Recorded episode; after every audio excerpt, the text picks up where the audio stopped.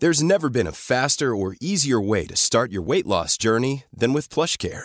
PlushCare accepts most insurance plans and gives you online access to board-certified physicians who can prescribe F D A-approved weight loss medications like Wegovy and Zepbound for those who qualify.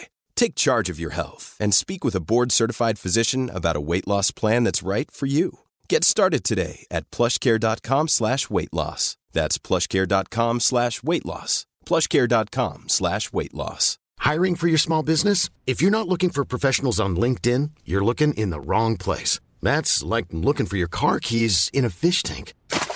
LinkedIn helps you hire professionals you can't find anywhere else, even those who aren't actively searching for a new job but might be open to the perfect role. In a given month, over seventy percent of LinkedIn users don't even visit other leading job sites. So start looking in the right place. With LinkedIn, you can hire professionals like a professional. Post your free job on linkedin.com slash people today.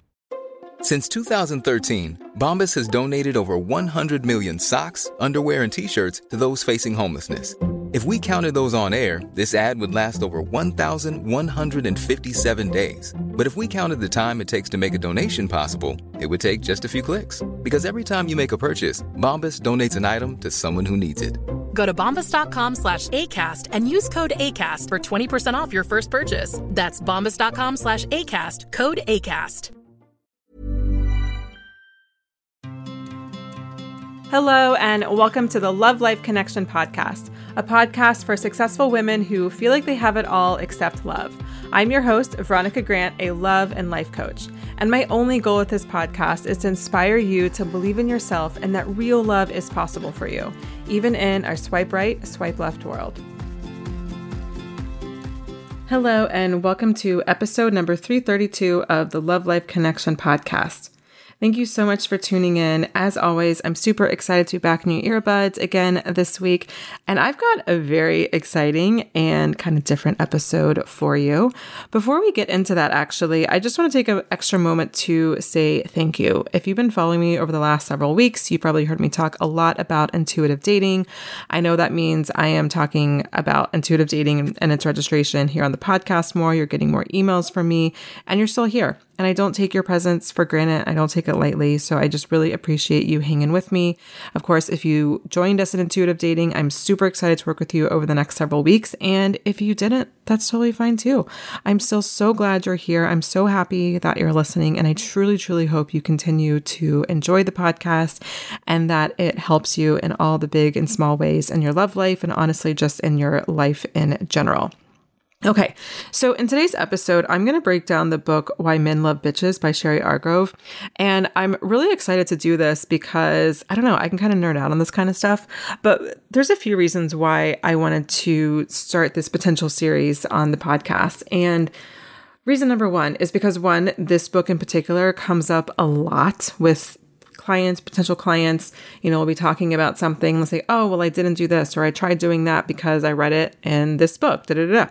And sometimes it doesn't work, or the advice kind of backfires, or they're just kind of confused as to why they didn't get the result they were expecting. So again, this book just comes a lot, up, up a lot. So I wanted to talk about this book specifically. But why I want to talk about this as a broader series and look at some other books is because I've talked a lot on the show already, especially in like the self-trust series, about kind of the gaslighty nature of a lot of self-help or just the lack of nuance. Even if it's not like gaslighty or bad advice per se, there's just no nuance. Like if you just take like one line of something, you're like, oh yeah, okay, great. That's fine advice. Like there's nothing wrong with it inherently. But then if you put it into the context of like someone's life and being a human and all the complexities that come with that, and then trying to do life with another human, you know, that one little thing of advice may or may not be applicable, or in the right timing or the right context. And so I just find a lot of it just lacks nuance. And so I want to go through these kinds of books that I think a lot of women are reading, not to be like, oh, everything you read is wrong and listen to me. That, that's not really, not, that's not at all actually the what I'm trying to accomplish, what I'm trying to accomplish or help you do is to read this stuff with a bit of not even just curiosity, but oh, what's the word? It's not curiosity, it's not criticism, but just like a little bit of a filter. Like, does this apply to me? Or does this resonate with me? Or do I agree with this? Or does this even make sense? Because I think especially in your love life, when you can feel really like, oh my gosh, what is wrong with me? Why can everyone else figure this out but me? And then you read a book, especially if it's like a New York Times bestseller or has like the glossy thing, like over a million copies sold, then you can really take, even if you're unconsciously doing this, take the word as gold and not really being applying the filter that you definitely have because you're smart. You know what I mean? So I want to look at this book, and I'll be honest, I um, thought I was going to do the whole book in one episode. And then I made it through the first, the introduction and the first chapter. And I was like, gosh, I'm not even going to be able to do half a book in an episode, uh, maybe a longer episode. So maybe that will come in the future, but I'm just going to cover the introduction and the first chapter in this episode. And here's where you come in. If this is totally boring, you're not interested, then that's fine. Let me know, because then I'm not going to do more episodes like this, either with this book or other books. If this is interesting to you and you like it, then please let me know. Um, because I will do more of this. It just takes more time because I have to, you know, obviously read the book or reread the book and then take notes on it, organize my thoughts, which I'm happy to do. It's super fun. But I also want to make sure that you're specifically interested in this. So send me an email, support at veronica grant dot com. Let me know. Send me a D M, Veronica E. Grant on Instagram. Those are the two best ways to get in touch and say, I love this. Here's here's what I think, or here's what I realized, or here's a book you can also read that I read. And, you know, anything that you want to share would be great. Again, my D Ms are Veronica E. Grant, Insta- that's Instagram, or you can send me an email, support at veronica grant dot com, and let me know. I'm also curious to hear what other books you might be interested in. I will tell you that I'm certainly going to have some boundaries and parameters, because I really don't want to be just like shitting on people. That's not really the goal. I'm really looking at books that have sold so many copies, spent so long on various bestseller lists that they've almost just like entrenched the culture and it becomes part of the lexicon, right? Like Love Languages is a really good example. Like, oh, my love languages are, I don't know, my love language is, I don't know, chocolate or and Netflix, or I don't know, I'm just making something up, but you know what I mean? Like people don't even really realize like the origination of Love Languages, or never even read the book, but yet they're using it all of the time, right? And um, I think Men Are From Mars, Women Are From Venus is the same way. I think the book Attached is the same way. People are very into attachment styles, but a lot of times people actually haven't read the book. And so I want to look at some of these books and like, what does it really say? And does this really make sense? Or is this really helpful? Or in what ways is it helpful? What ways is it not helpful? So I just want to look at it from that, you know, kind of critical, critiquey kind of perspective. So today I'm going to start with, like I said, Why Men Love Bitches. And we're gonna, I'm going to cover the introduction and the first chapter. And I'm really excited, again, to hear your feedback. Also, I'm just curious to hear if you have read this book. Was it helpful or was it not helpful? Did you try to implement any of the advice? How did it go? Did it work? Did it not work? Yeah, I, I definitely actually would love to know that as well. Okay, so here's there's a couple things I just want to say about the book before we even get started. What's really weird is that Sherry Argov is like, we don't know a lot about her. If you go to her Wiki, Wikipedia page, there's like a short little paragraph. Her website doesn't really have any information, just links to buy the book, essentially. Uh, when the book first came out, I know she did a bunch of interviews on the Today Show. I think she was on the O'Reilly Factor. A lot of those are hard to find because of copyright. And, and as far as I know, like she's basically disappeared off the face of the earth. I mean, she hasn't really, because she, her book was, she followed it up with Why Men Marry Bitches, um, which I guess I can look up, but I haven't. I haven't looked at that book, but if people are interested in that book as well, let me know. So it's kind of weird, right? When you think about it, when you are a New York Times bestseller, you've sold over a million copies. She seems to have come out of nowhere, somehow got a book deal, sold a bazillion books, and then, well, it makes sense that she got the second book deal.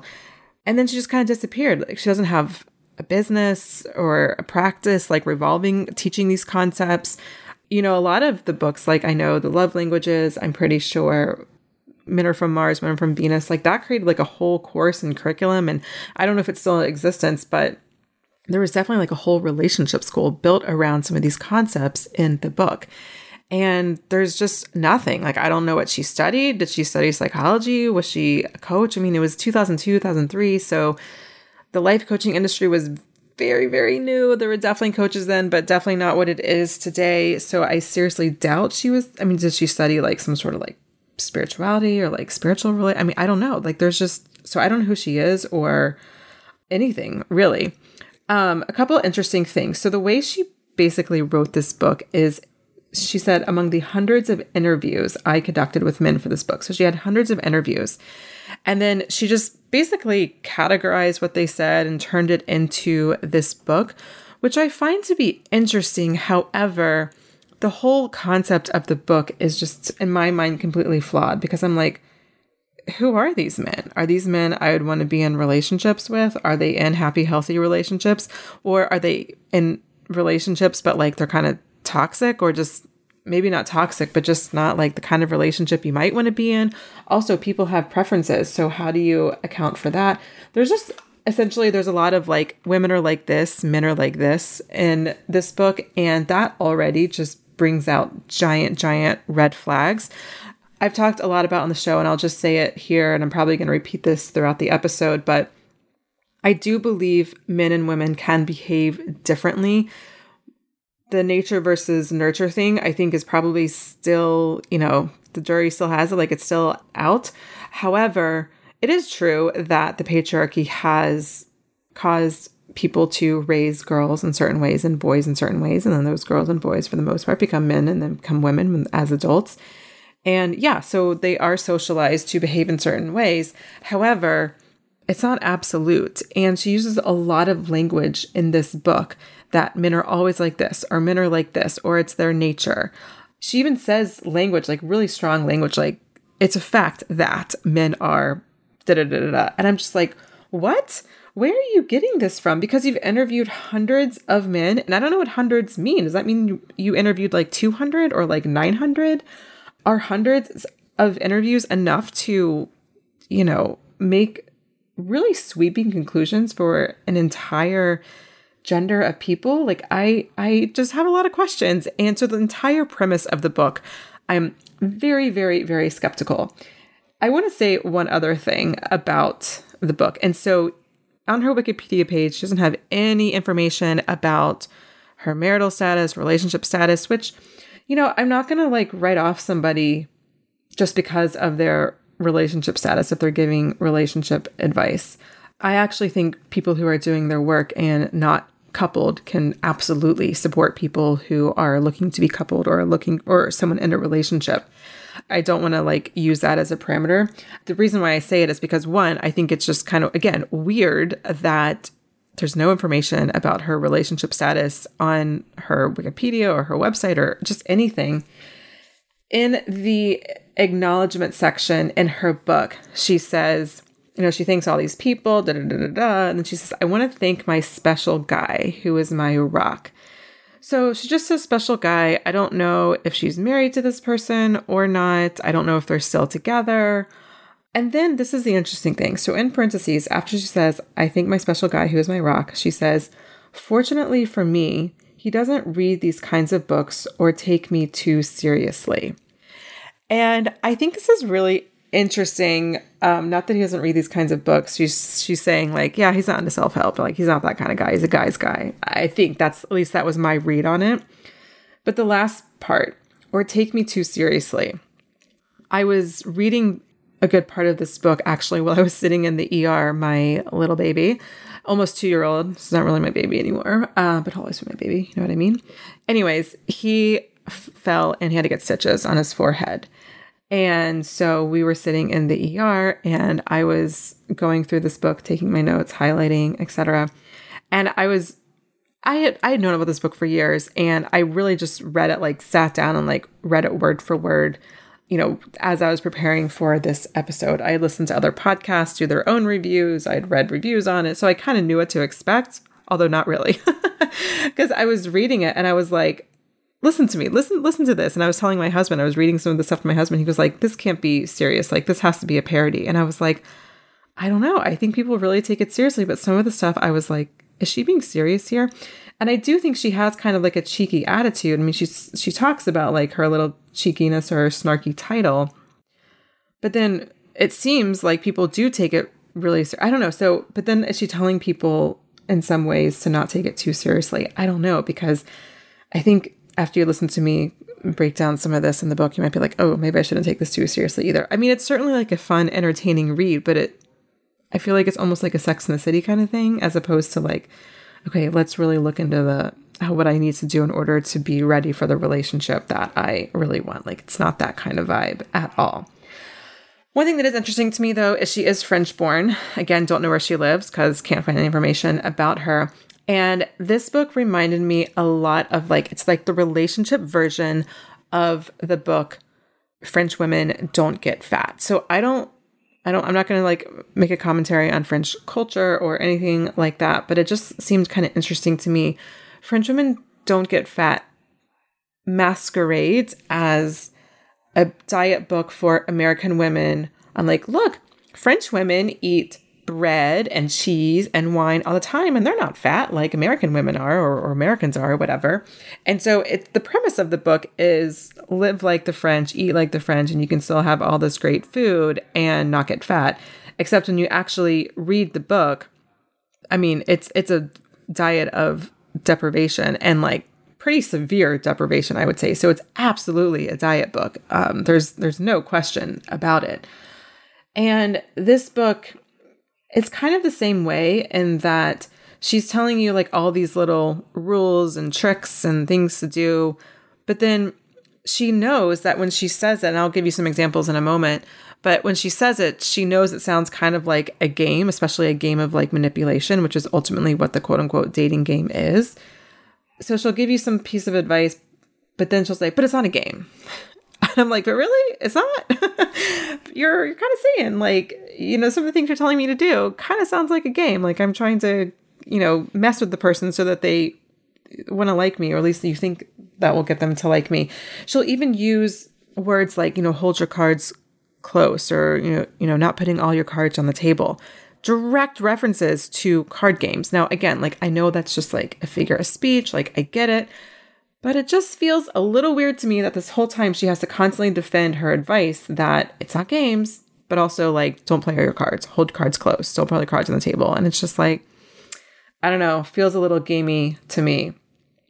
Okay.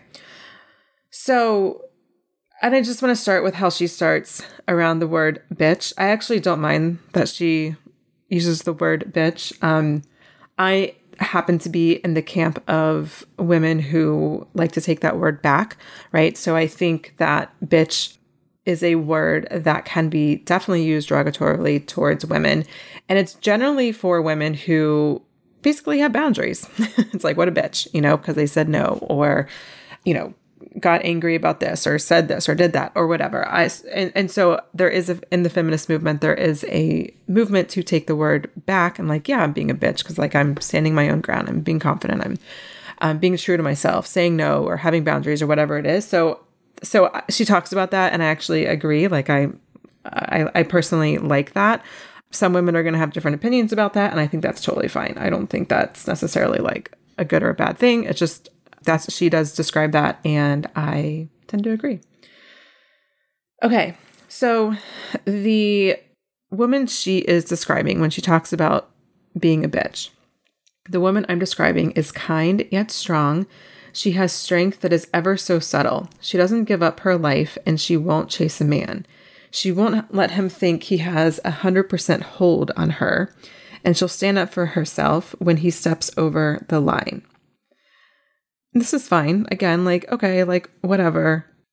The line, she won't let a man think he has a hundred percent hold on her. I'm like, I don't know. That feels a little bit gamey to me because that's just not the kind of dynamic I think anyone really wants to have in at least a healthy relationship. But I'm like, okay, compared to some of the other things she says later on, nothing too egregious here. But here's where I think it starts to get a little gamey. Uh, she knows what she wants, but won't compromise herself to get it. Okay, fine. But she's feminine, like a steel magnolia, flowery on the outside and steel on the inside. She uses this very femininity to her own advantage. So to me, this just feels like t- totally gamified. I also have a really, I've talked about this before on the show, but I'll just say it here. I really struggle with the whole idea of being feminine, femininity. Um, you've heard me talk about it before in probably the context of feminine masculine energy. And I'll be totally honest, I personally have started backing off of those terms, feminine and masculine, for this very reason. It gets misinterpreted. I do believe that when we're talking about energy, I do believe that there are polarities, okay? one hundred percent. And we can see those polarities everywhere. And when we're when when we have too much of one polarity, then things do begin to feel a little lopsided, right? Like if you have too much of like the more feminine, then there's just like there's no boundaries. There's nothing to hold in the space of whatever you're creating. And if there's too masculine, then it's like too robotic, right? Like there's no movement, there's no, you know, flow, emotion, all of the things that make up feminine energy. I don't like to use feminine masculine energy anymore. Now, I do sometimes use the language for simplicity's sake, especially with clients when I can give lots and lots of caveats. But on my more public face- facing platforms, like obviously my podcast, Instagram, all that kind of stuff, email, I tend to avoid it because it requires so many caveats in my mind to use the words feminine, masculine. And I'm not even talking about like the like the binary of this, because obviously there's people who don't identify uh, non-binary and everything. I'm not even talking about that. And that's a whole other issue, okay? So I just want to acknowledge it, but I'm not even referring to that. I'm just referring to how the whole feminine energy thing gets misinterpreted as being like feminine as in like girly. And for, and I think this feels really isolating uh, for women who just don't really uh, resonate with being more quote unquote feminine and what we might consider the more traditional aspects of being feminine. And so there's just a lot of things going on. Like, again, like if you just read this paragraph in context, it's like, okay, I mean, again, the one hundred percent hold thing is kind of an issue. The feminine energy thing, or she's feminine like a steel magnolia, flowery on the outside and steel on the inside, but she uses her femininity to her own advantage. I mean, to me, that feels a little like game speech, um, dating game speech. And also it can just get into this idea of like, you have to be feminine, and that may not feel natural. And also I can't help but think, but feel feminine, okay, to whose gaze, right? So like this whole, and this is like the hypocrisy that I'll probably come back to over and over again as I'm, you know, reviewing this book. But like, you know, she's talking about like her, the bitch that she describes her, that she defines as the bitch. She has the strength. Um, she is, she is strong. She has, you know, self-confidence and her worthiness and da da da da da. But then also she talks a lot about behaving, and even we'll talk about this a little later, looking in certain ways. And it's like, again, to whose benefit, so that who can enjoy it. And this just like is just, oh, it's oozing in hypocrisy. It just friggin' pisses me off. Uh, it doesn't really piss me off. It's just more of like, it is a little bit actually, just because I know so many people read this book and take it as, you know, I don't know about gospel, but certainly take it as like, oh, this is how it works. And again, like, this probably works if you're trying to just have more dates and have more sex. But when it comes to being in like a healthy, committed, equitable relationship, ugh, I don't know if this is going to be the route you want to take. Okay. So then she talks a little bit about how she created this book, which again, she talks about interviewing hundreds of men for this book. And I'm just like, again, who are these men? Are they diverse in age, diverse in backgrounds, diverse in race, diverse in ethnicities, diverse in religion? Like, are they in healthy relationships? Like, what is, who are these men? Like, I'm just very curious. And uh, yeah, okay. I could go on all, all day about that, but I, I won't. I want to take a quick pause here to remind you that if you haven't already, you've got to block out an hour on your calendar and check out my workshop, The Five-Step Strategy to Banish Anxiety and Overwhelm in Your Love Life, so you can attract a fulfilling partnership and live a life of purpose. It's completely free, and in the workshop, I break down exactly why you're in the dating pattern you're in, how to take the confidence you feel in the rest of your life and apply it to your dating life, and so much more. If you like my style, philosophy, and how I coach women on the show, this workshop will help you get started in your own deep work. And for those of you who want to understand the why behind what I do on the show, I even dig a bit into the science of love so you can start to see real change in your own love life. It's really all my best work in one place, and you can access it right now. I strongly believe you don't have to spend years in therapy or read every dating self-help book to dramatically transform your love life. Grab your seat over at veronicagrant.com forward slash workshop. And now back to the show.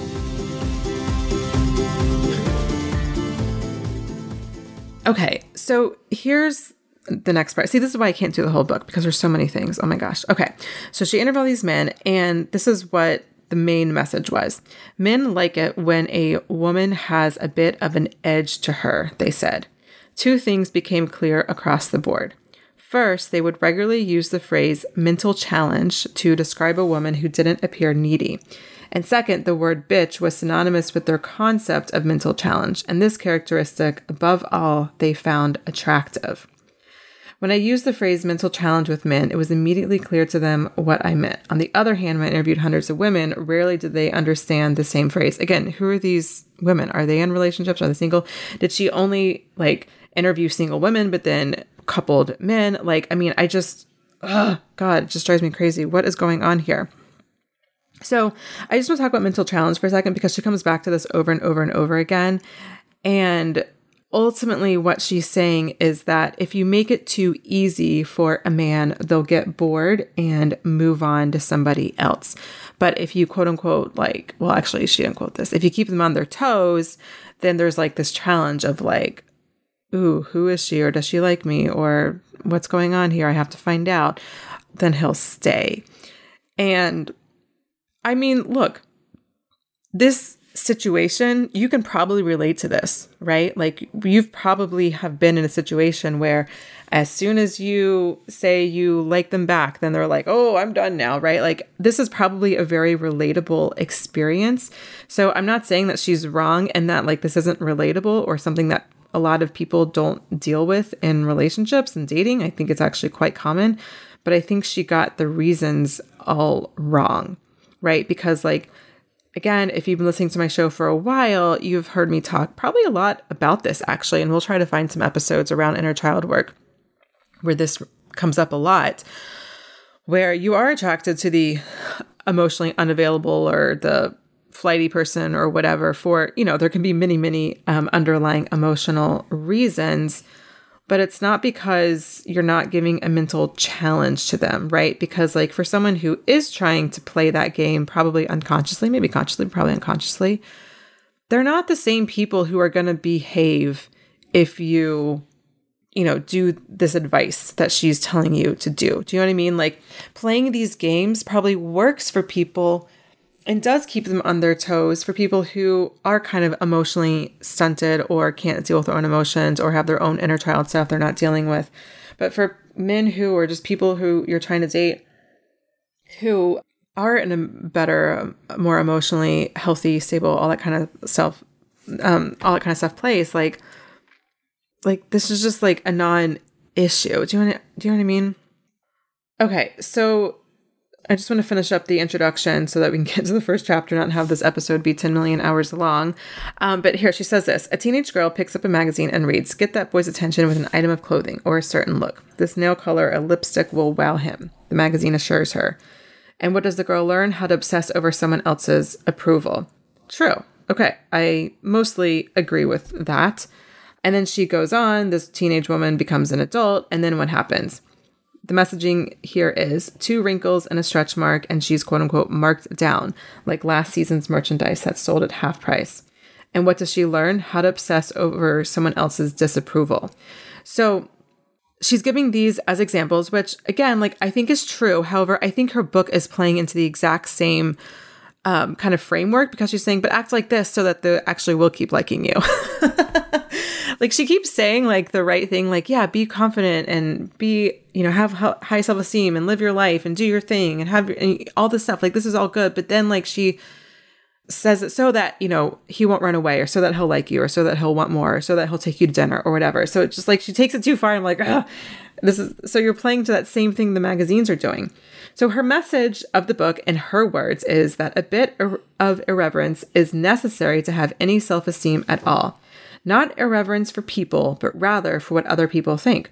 Sure, I think that is fair, right? Like we can't live our life, especially dating, being obsessed with with what other people think. Like that would just drive anyone crazy. You don't need me to tell you that, because you've probably felt like that um, in many times of your life, including dating. Um, but then she says, the bitch is an empowered person who derives tremendous strength from the ability to be independent thinker, particularly in a world that still teaches women how to be self-abnegating. This woman doesn't live by someone else's standards, only her own. This is the woman who plays by her own rules, who has a feeling of confidence, freedom, and empowerment. And it is this feeling that I hope will women glean from reading this book. So this, I think, again, like, it's fine, like taking out of context, like there's nothing, anything wrong with this. However, based on some of the rules that she gives later, when she does talk about irreverence, not for people, but for what other people think, I think that some of the tactics that she gives are a little manipulating. They're not really conducive to building a healthy relationship. Like, we teach other people, I talk about this a lot, we teach other people how to treat us. And so if you're being a little withholding or, you know, in quote unquote, trying to keep your cards close or so that they'll do this or so they'll do that, then that's just not really being honest and upfront about what you feel or what you need or what you think. And so then that gives the other person the permission to ultimately do the same thing. And so, so I think that whole concept contradicts everything that she's saying here. It's like, you know, be an empowered person. Yeah, but, oh God. Okay. I could go on, which I will, but not on this one particular point. Okay, so the first chapter is From Doormat to Dream Girl. Act like a prize and you'll turn him into a believer. Okay, so I just want to say one quick thing about this. This is very trophy wife-esque, right? It's very objectification. It's like, okay, it's like, let me teach you how to objectify yourself so that men can have an easier time objectifying you. Like, it just, act like a prize. I just, like, I mean, look, like, sure, is everyone like a... a divine gift and everyone that is here on planet Earth, a miracle and a creation of some sort of divine God spirit? I mean, I personally think so. You may not think so, and that's totally fine. But like, acting like a prize and you'll turn him into a believer. I'm just like, what are you talking about? Why do I need to objectify myself more? Also, this just sounds exhausting. Can't I just like, I don't know, be myself? I mean, Jesus, this just, just feels so tiring. Okay, so this first chapter was just, um, this is one of the points in the chapter where I was like reading this out loud to Stevie as we were sitting in the E R, waiting for Marshall to get his stitches. And he was like, is this serious? This has to be a parody. And I was like, honestly, I couldn't tell you because it sounded like a parody. Okay, so she's first setting up the chapter with Meet the Nice Girl, right? So this is a situation a lot of you all could probably relate to. She overcompensates, gives everything to a man she barely knows without having him to invest much in the relationship. She's the woman who gives blindly because she wants so much for her attention to be reciprocated. She's the woman who goes along with what she thinks her man will take, will like or want because she wants to keep the relationship at all costs. Then she says every woman at some point has been there. I mean, I don't know about every woman. I really, like I say a lot of times, I rarely like to speak in absolutes, but I'm going to assume a lot of women probably have experienced something like this, and probably a lot of women listening to this episode. Okay, so fine. So she's setting you up.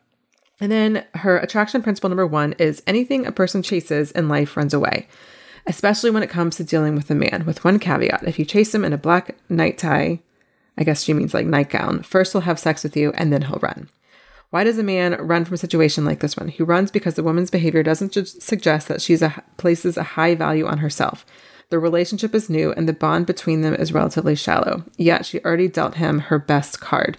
So this is just a, this is just saying like objectifying, like you're nothing more than just like sex to him. And then as soon as he has sex, he's going to run and you have to quote unquote make him earn it. Now, I, again, like there's, ugh, this is why these books and this kind of advice is so infuriating because like there's nuggets of truth, right? Like, and I don't know if everyone listening to this experiences, but a lot of times women can relate to having sex with someone or doing any other kind of physical, intimate act with somebody. Um, so that, you know, hoping that, oh, that gets them to say, or that gets them to like you or to, to love you. And generally speaking, like that's not really going to be a great situation for you, probably not going to work. There's no emotional investment. And there's a really good chance that, yeah, sure, that that person will probably leave. But then like the last line, she's already dealt him her best card. Again, Millions of people have lost weight with personalized plans from Noom. Like Evan, who can't stand salads and still lost fifty pounds. Salads generally for most people are the easy button, right? For me, that wasn't an option. I never really was a salad guy. That's just not who I am. But Noom worked for me. Get your personalized plan today at Noom dot com. Real Noom user compensated to provide their story. In four weeks, the typical Noom user can expect to lose one to two pounds per week. Individual results may vary. I'm Sandra, and I'm just the professional your small business was looking for. But you didn't hire me, because you didn't use LinkedIn Jobs. LinkedIn has professionals you can't find anywhere else, including those who aren't actively looking for a new job, but might be open to the perfect role, like me. In a given month, over seventy percent of LinkedIn users don't visit other leading job sites. So if you're not looking on LinkedIn, you'll miss out on great candidates, like Sandra. Start hiring professionals like a professional. Post your free job on linkedin dot com slash people today. And totally going back into the game talk. Oh, but don't worry. This is not a game. You know, just live by your own rules, but don't do this and don't deal your best card. It's just, it's very confusing advice to me. And actually, I will say that as I was reading this, it's a pretty easy, fun read. But at the same time, sometimes things I'm like, what is she talking about? Like, it was really confusing. I had to read it a few times to like really make sure I understood what she was trying to say. And I think that's honestly because a lot of this advice just keeps going back and forth on itself. And it's kind of hip- um, hypocritical. Like, again, she's saying it's it's it's not a game and be confident and also like play by your own rules, but then also play by these rules too. So it's just, it's very confusing. And so this is just like putting like the, it's, even though this is not necessarily like talking about like Christian virginity, it is kind of playing that into that kind of trope of like, this is like the most, you know, valuable thing about you and you should withhold it and wait until the right person and da da da da. And I mean, at least in my opinion, when it comes to sex, like you have sex when you want to have sex. If you want to have sex the first night, then I think that's great. If you want to have sex after marriage, I think that's great. If you want to have sex somewhere in between, I think that's great too. Whatever you do has to feel right for you. And just know that there are, I don't want to say pros and cons, but there are risks no matter what you do, right? If you have sex the first night, there's a risk, right? Because like you might get emotionally invested and the other person might not, right? And so then there's a risk there. Wanting to wait until marriage might be a risk. One, the sex might be really bad after you get married. I guess that's the more obvious risk. Um, but also like, I do think that a physical relationship really does help enhance the emotional. And so that can be, you know, lacking there. And so sometimes I know in those kinds of relationships, you rush to get to the marriage part, which again, I understand. Um, but again, I think there's a risk in that. So I don't think there's one way is better. It's just whatever feels best for you. And the way that she's talking about this, again, is just, it's just putting that like whole virginity card. And I go, and this is not necessarily written for virgins or anything like, or, you know, people practicing abstinence by any stretch, but it's still playing into that same kind of trope of like, that is the highest prize. It is, it is the most valuable thing you have to offer a man. If you've given that to a man, then you're screwed. You have nothing else. You have no other cards to play and he's just going to leave. And, um, I just think that really sucks. I just think that really sucks. And so she talks here a lot about cooking, and I'm not going to redo this whole chapter, but I'm also just like, what the fuck is she talking about? She says, a dream girl, on the other hand, so she's talking about Doormat and the dream girl, remember? So she says, a dream girl, on the other hand, won't kill herself to impress anyone. This is why the woman he really falls in love with doesn't serve a four-course meal. And you won't see her breaking out the fancy china either. Who has china anymore, but whatever. She'll start out cooking him a one-course meal, in parentheses, popcorn. And then she's a, pup, a, a Tupperware bowl does the trick. She simply asks her guests, hey, do you want the bag or the bowl? Six months later, the same woman throws a meal, throws together a meal and puts down a hot plate in front of him. And what does he have to say to himself? Man, I'm special. And so she's talking a little bit about now making him pasta once you're six month in, but only one course, nothing too special. But because you've only treated him like shit and only made him popcorn before, he's going to feel like a king. And, you know, this is what the dream girl is. Okay. She talks, she gives you more about how to make popcorn later on. I'm not, I can't make this up. Like this is, I'm serious here. Okay. But she gets into attraction principle number two, which is the women who have the men climbing the walls for them aren't always exceptional. Often they are the ones who don't appear to care that much. Okay. So she starts off this, this section of the chapter saying, this isn't about how to play a game. Of course, she has to give that caveat, or how to manipulate someone, although it sounds, sounds like that, but whatever. This is about whether you are genuinely needy or whether you can genuinely show him that you'll be an equal partner in the relationship. It's about whether you are capable of holding your own in a relationship. Now, here's the thing. She's talking about how you can show him that you'll be an equal partner. However, she's talking so much about what you have to do or what you shouldn't do or, you know, how to do something, but there's no sense in like, you know, and, th- and then she even uses the word equal partner and equal partnership. And this is a phrase I hear a lot among clients. You know, when I'm, when I'm doing potential client consults, I'll, I'll often ask them, what, what kind of relationship do you want? What do you want to feel like? What does it look like?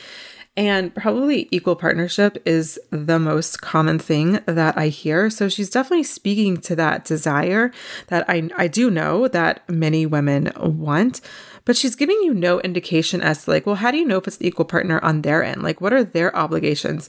So far, like all it seems to be is the only thing they have to do is like, and we're talking about the men here, is all they have to do is stay and like show up. um, And so this just, again, this just feels, this is where it starts to feel a little bit misogynistic because it's just like, you know, don't be too much and don't feel like, oh, don't act like you care that much. Basically just act like this, I don't know, this emotionless robot. And then the man will like you because that way he doesn't have to like tend to your emotions. And to me, this just feels like into those misogynistic tropes that women are too much, too emotional, too needy. And I'm just like, why are we... Why was it seen as good advice? I, I I truly, I truly don't know. And then she asks in the next section, what would happen if you let him know from day one that you were willing to bend over backward? He'd think you're desperate and he'd want to see just how far you'd be willing to bend. It is human nature. Okay. This, the reason why I highlighted this section is because this is when she starts using words like it's human nature or it's fact. And I'm just like, really? I mean, if we're really looking at the scientific process, I've talked about this before when I talked about the law of attraction, so I won't go too much into it now, but like establishing something as fact, um, when we're, if we're using scientific process is actually very, very hard to do. I know there's a bunch of rules and steps. I'm not an expert in that, so I'm not going to pretend like I know, but I know that things started like as a theory, then it goes into like a law or something. And then for it to become fact, like it, again, I don't remember the exact parameters, but it's not just like, it's just human nature. It's just fact. Like, okay, fine. And again, like, I think the people throw these phrases and, and, and words around all the time. It's fine. However, when you're writing a self-help book where people are presumably going to be reading this book and trying to apply some of the things that you say, it, I do think language matters. I do think words matter. And especially if you are presenting the book as like, I've interviewed all of these men and this is just what's going. So it just... I don't know. I think I've made my point here, but yeah, we're going to move on. It just, it's just very upsetting. I think it's upsetting also because again, like these books that I want to look at in this series, this is not like five people reading these books. These are millions of people reading these books. And so it's just really upsetting that this stuff is just so still heavily entrenched in our culture. And it really harms the, this harms the woman a lot more than it harms the man. Okay.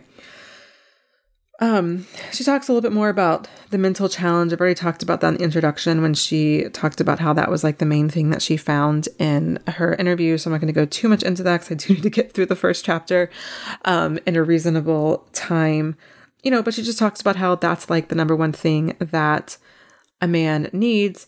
And I do think there has to be not like, I don't think challenge is the right word, but I do think there has to be like polarity. I do think there has to be some sort of, I mean, maybe challenge is the right word, but not in the way that she's talking about it, right? Like, I do think that it is better. I'm going to say better, and that's a judgment, but I do kind of think it is better to be in a relationship with someone who doesn't necessarily agree with everything you think one hundred percent of the time, or doesn't necessarily have all your own interests. They have their own stuff, because that makes the relationship interesting, because then you can really challenge each other. Like, my husband is an engineer, and so he just sees the world through a totally different perspective than I do as someone who study sociology and um, like through a sociological, political perspective. Like that's, that was more my background in, in college. And so I thought I just wanted to marry someone like that so we could like look through the same lens. Um, turns out that's not how things unfolded in my life. And I'm actually so grateful because I've learned so much. He's challenged my viewpoints. I've challenged his viewpoints, and it makes things interesting. It makes things um, just, yeah, not feel as, as boring. Like, my husband and I are on the same page for a lot of stuff when it comes to like Trump and the pandemic and just some of the other more po- polarizing things going on over the last several years. And honestly, those conversations are so boring because like we're kind of like, yeah, I know, I agree. Yeah, okay, eh, move on. Talk about something else because we agree. And it's not as interesting conversation, or I'm not like, I don't think we're learning as much from each other when we talk about those kind of topics because we're more or less on the same page about that. Um, okay. In this last part of the section, she says, a bitch is more selective about her availability. She's available sometimes, other times she's not, but she's nice, nice enough, that is, to consider his preference preferences for when he'd like to see her so that she can make some times to accommodate him. Translation, no one hundred percent hold. Again, like, there's a little bit of nugget of truth, right? Like, don't rearrange your life for him or for anyone that you're dating. Sure, like, if you have other things on your calendar, whether obviously it's work or children or friends or just other commitments, yeah, of course, like don't move things around for him. However, when you're in a relationship or when you're dating someone, there is a little bit of like, okay, what what would work for you? What would work for me? Let's try to, there's, I don't want to say compromise. I have a lot of opinions about that. I'm sure she'll talk about it later on in this book, so I'm not going to get into it right now. But there has to be some flexibility without totally giving up everything, you know, your control over time or your life or your feelings. You know what I mean? Like, this just isn't how you start a relationship because it's not really how relationships work if you're talking about a long-term relationship. And especially if you're talking about a relationship that you want to eventually have a family with. I mean, my goodness, it's just not how it works. Like, I, that's all I can tell you. Okay, so attraction principle number three, she's all over the place here. And this is where she starts giving like a recipe for popcorn. Like, I'm I'm not even kidding. Like, you might think that I'm just like talking random shit. And I'm just like, this is what this in the book. I'm just reporting as I see it. It's just so crazy. Okay. So attraction principle number three is a woman is perceived as offering a mental challenge to the degree that a man doesn't feel he has a hundred percent hold on her. So basically what she's saying, I'm going to quickly summarize this part of the chapter. She's basically saying that, um, I'll just summarize here. She says, the bitch, on the other hand, makes plenty of peeps. In fact, she is bitching the whole way through. Basically, like, she's not going to just, you know, you shouldn't just do what he wants to do when he wants to do it. You know, you might try to play the nice girl so that, you know, you don't upset him. But basically, he's going to know that he has a one hundred percent hold on you. There's going to be no mental challenge. And then he's just going to leave. Right. And so that's kind of the premise that she's giving, which I'm like, okay, fine. Yeah. Like, if you don't like to do something with someone that you're dating, then either like speak up or just have him do the thing he likes to do and you go do your own thing. Like, of course, like, okay, sure. That's, I guess, fine advice. But then she starts talking about how this relates to like cooking. And she even says, like, I raised the issue of cooking because it's one of the many ways that women overcompensate. Okay, so she's using cooking now as an example. And she's like, sure, maybe if you've been together for a year and you're celebrating that, or for his birthday, you want to cook something special for him. Maybe he's earned it, so you can cook him a nice meal as a quote unquote treat.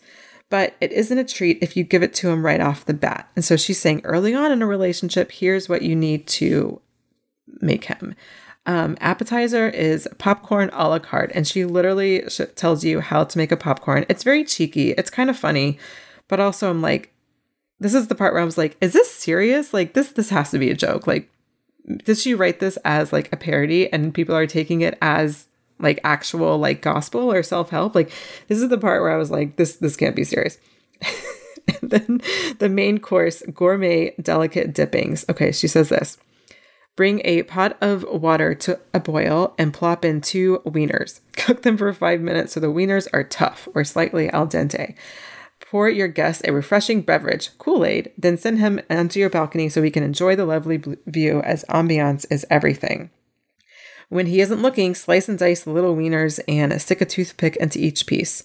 Like Martha, you can truly express your creativity with a wide assortment of different color toothpicks. Okay, so she goes on. Again, like this is funny, but I'm like, obviously she's joking here. Right? I have to assume she's joking here, which makes me think like, is this whole book a joke? Because really, like it's just, it's just so crazy. Because then she goes into like, so to tie this back to the beginning of this um, part of the chapter where she's saying, you know, just don't go along with whatever he wants to do is because you're never going to hear again, hey, what's for dinner after you make him this popcorn and wiener dish because obviously the food is gross. And so if after some time he ever slips and asks you to cook, simply simply offer to make your specialty, popcorn, wieners, and a jelly roll. I, I missed the dessert part. I, I left out the dessert part. She's, she includes a jelly roll. And she's like, for long, you'll be at your dinner because he's going to make be making reservations, so you should probably go get ready. So this is her whole thing on like how you can get out of doing things that he wants to do and basically have your time spent together on your terms. And this just like makes no sense to me. It's like funny, but also like, what is going on here? Like, I don't even know what to think, to be honest. Um, okay. And then basically this gets to what she says is um, the difference between a bitch who believes I am enough, take it or leave it, and then I am a doormat, and then, you know, not I am not enough. And so she has this little chart, um, and there's there's two columns in the chart: I am not enough versus I am enough, take it or leave it. Now, here's the thing: I actually do like this idea of like take it or leave it, right? Like, and and not to like shut yourself down emotionally, because I think this is kind of where she goes in the book. So I disagree with that part, but obviously, like, I want you to believe and feel that you are enough. And I also believe that you have to have boundaries and ultimately have lines in the sand, like this is what I need, or this is what I want, or this is okay, this is not okay with me. And if it's not going to be okay with the other person, then that relationship just isn't the right thing. So you got to take it or leave it, right? So it feels harsh, especially if you've had some enmeshment or people pleaser tendencies. But I do ultimately agree with that statement. And then she gives you some different thoughts that might be common among the I'm not enough category. And then she gives you some different beliefs that you might have if you're more in the I'm enough, take it or leave it camp. And there's a couple that I wanted to highlight. So if you're in the I am not enough camp under that column, here's what she says. This person makes it obvious a relationship is her goal before she knows much about him. And then the I'm enough, take it or leave it camp, this is what she, who she is. She goes out to have fun and doesn't make promises to virtual strangers. I think she's totally off base here. I actually do think that you want to have really strong intentions just within yourself around what you want. If you want to just have fun and like go hook up and just casually date people, I think that's great. I'm not making any judgment or that's wrong or bad. Like if that's what you want and that's what feels good to you, then I think that's what you should do. And if you are looking for a relationship, I think you should be clear about that. But that doesn't mean you want a relationship with that person. You're just being clear so that you know that your values are aligned and that you're ultimately wanting at least to go down the same or similar paths. I think a lot of times women actually do try to like, oh, I'm just seeing what's happening, or let's just see how it goes. And they kind of play along with that, but then they end up getting hurt because they, that's not really what feels true or what is true. What they really want is a relationship, but she's making that seem like it's, it's wrong or bad or makes you desperate or needy. And I just think that's, I think that's total, total bullshit. She has a couple others of these. I'm not going to go through it. Um, but I, I will just actually highlight one others, but I need, I do need to move through this chapter. Otherwise I'm going to run out of time. She says, um, for the uh, I am not enough category, this person will ask, where's our relationship going? And then the I am enough, take it or leave it category is saying he has no clue where the relationship is going and she leaves it like that. I am so against this actually, because if you do want a relationship and you have been dating someone for a while, that relationship does need masculine energy, does need those boundaries, right? That's what, if we're talking about masculine energy, that's ultimately what it is. You need some sort of bounds to hold it within, to keep that, hold that space of this is, this is ours. This is what we are creating together. And so if you ask where a relationship's going or, you know, any kind of D T R kind of conversation, D T R, by the way, is define the relationship, and then you're not on the same page, then you can make the self-honoring choice of leaving rather than like staying and like pretending to be okay with that. Because honestly, I think a lot of us have probably been in that situation, and that is anxiety inducing. I've talked about that in my book. Um, I talked about one of my relationships where I really played that card hard and it, it didn't work. It just didn't work. And also if you're dating someone who doesn't want a relationship or kind of wants that no strings attached, that's a very painful place to be in, because basically you're saying, yeah, it's totally fine that you can hang out with me when you want to, or have sex with me when you want to. Um, cause it's just, she's basically saying like, put all of your needs, all your emotions on the back burner so that you don't scare this person off or become too needy or, you know, not get rid of that quote unquote edge or mental challenge she's always talking about. And this is just not, this is not it. That's all I can say. This is just not it. Okay. Attraction principle number four says sometimes a man deliberately won't call just to see how you'll respond. I'm not going to talk too much about this. Other than just, let's just give it this a moment of silence for just to acknowledge the um, absurdity of this statement. And then she follows it up with this sentence. It is human nature for a man to test the waters to see how much he can get away with. This is what? this, it's human nature? According to who? How do you know that? Where do you have a source? Like, she's not citing anything. If she's talking about her own experience or someone's experience, then fine, whatever. But she's just saying this as as fact or fact that she's derived from her interviewing hundreds of men. And all of a sudden that allows her to say these kind of big sweeping statements. There's a lot of things I could say about this, but I'm not going to get into it. It's just, it's just bonkers. Okay. I am going to wrap this episode up with a story that she talks about. So in this story, she talks about a friend of hers named Samantha. All the names in the book were changed, by the way. And she went on a first date with a man who took her to a local boxing match. In between the rounds, there was this like sexy, barely dressed stripper who came out holding the round number. And her date looked at the woman and then in an effort to be a quote unquote gentleman, turned to look at Samantha. And so what she did, Samantha followed, you know, Sherry Argov's advice, which is to act as though she's not in competition, that she's not worried about this hot, naked stripper, whatever, up on the stage. That person is just, you know, absolutely meaningless to her, oblivious to her. And so the woman keeps coming out to give the round number. And every time Samantha just acts like, no big deal. Like, oh, do you have some water? Or just asks like a random question. Like, this woman isn't even out on the stage when the, when she comes out. Um, and, and, and basically the whole premise of this is if you act really jealous and show the person that he, you're jealous of this person, you just up the ante of this other person and give her more hotness or more sexiness or whatever. And then that downgrades you. And so then that, that man is not going to be attracted to you, but will then in fact be attracted to the person you've just given so much power to. So, okay. Like the whole premise of this is just like so fucked up. I don't even have to get into that because you listen to this podcast, you know.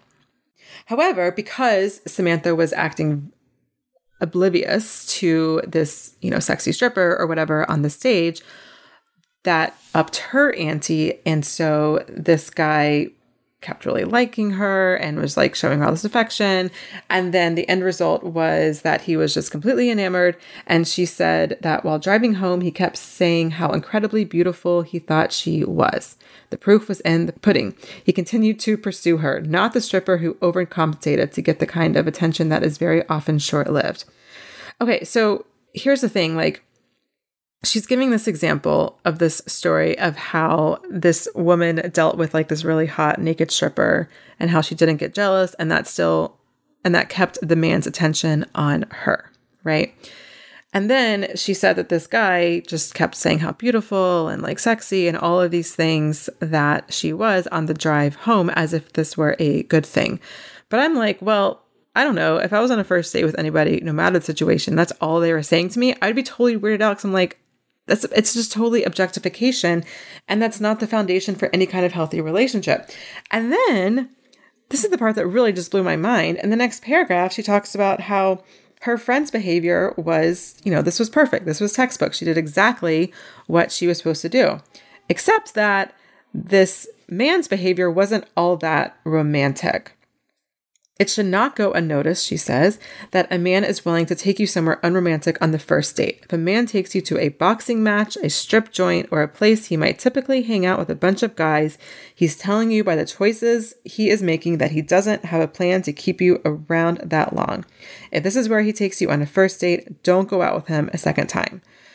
And so this is like, yeah, this this little trick or this little game, this little manipulation tactic worked, except this is kind of a douchebag, so don't go out with him anyways. And it's like, well, why are we even like wasting our time trying to make this person like you? Because this is not the kind of relationship that you would want to have or the kind of person that you would want to be in a relationship with. with.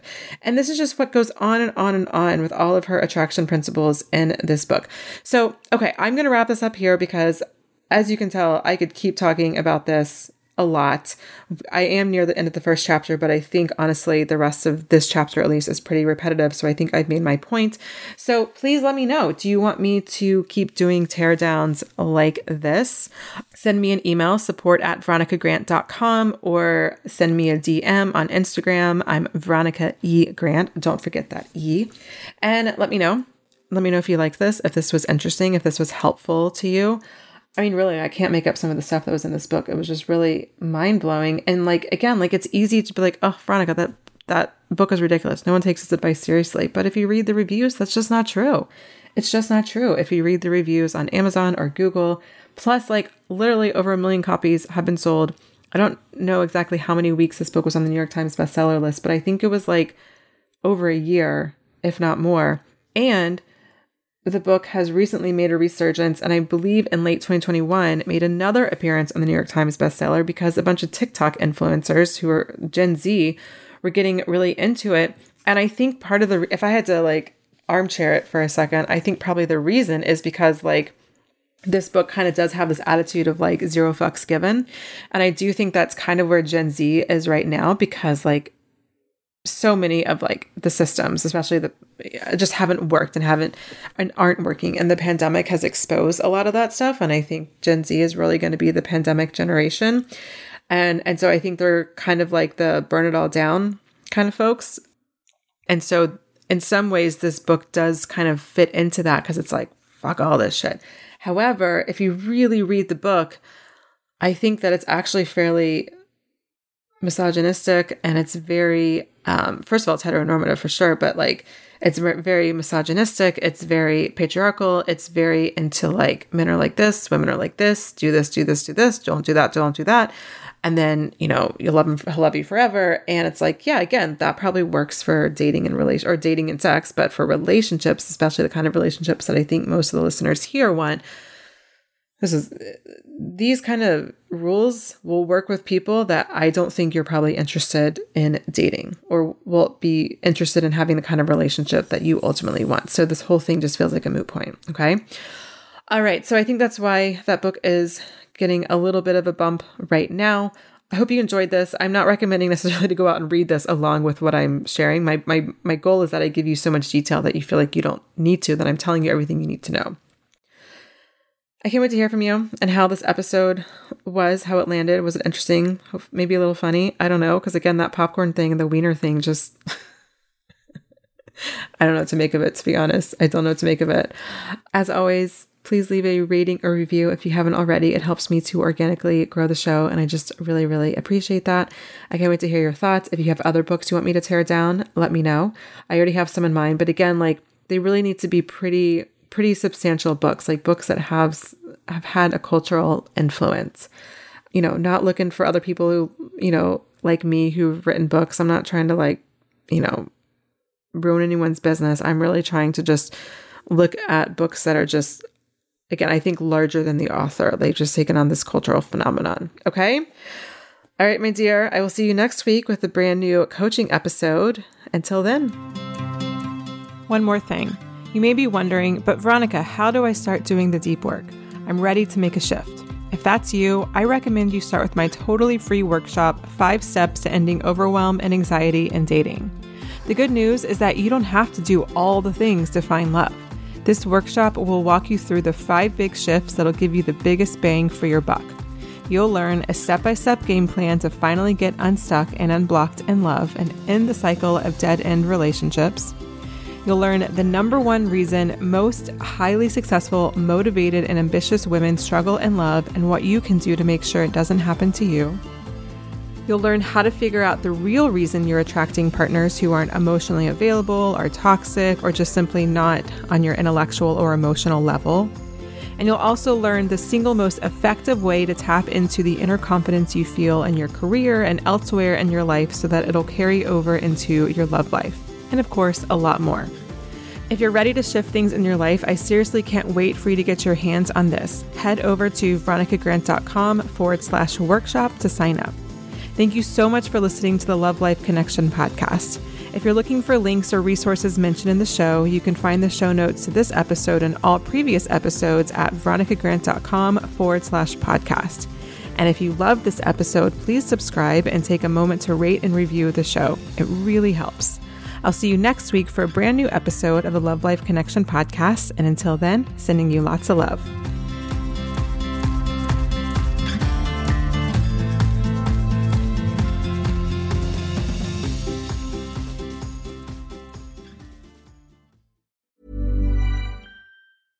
Imagine the softest sheets you've ever felt. Now imagine them getting even softer over time. That's what you'll feel with Bowl and Branch's organic cotton sheets. In a recent customer survey, ninety-six percent replied that Bowl and Branch sheets get softer with every wash. Start getting your best night's sleep in these sheets that get softer and softer for years to come. Try their sheets with a thirty night guarantee. Plus, get fifteen percent off your first order at bowl and branch dot com. Code BUTTERY. Exclusions apply. See site for details. Hi, I'm Daniel, founder of Pretty Litter. Did you know cats tend to hide symptoms of sickness and pain? I learned this the hard way after losing my cat, Gingy. So I created Pretty Litter, a health monitoring litter that helps detect early signs of illness by changing colors, saving you money and potentially your cat's life. Pretty Litter is veterinarian developed, and it's the easiest way to keep tabs on your fur baby's health right at home. Go to pretty litter dot com and use code ACAST for twenty percent off your first order and a free cat toy. Terms and conditions apply. See site for details. Planning for your next trip?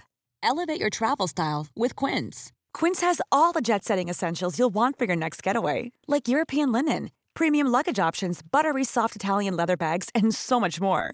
And is all priced at fifty to eighty percent less than similar brands. Plus, Quince only works with factories that use safe and ethical manufacturing practices. Pack your bags with high-quality essentials you'll be wearing for vacations to come with Quince. Go to quince dot com slash pack for free shipping and three sixty-five day returns.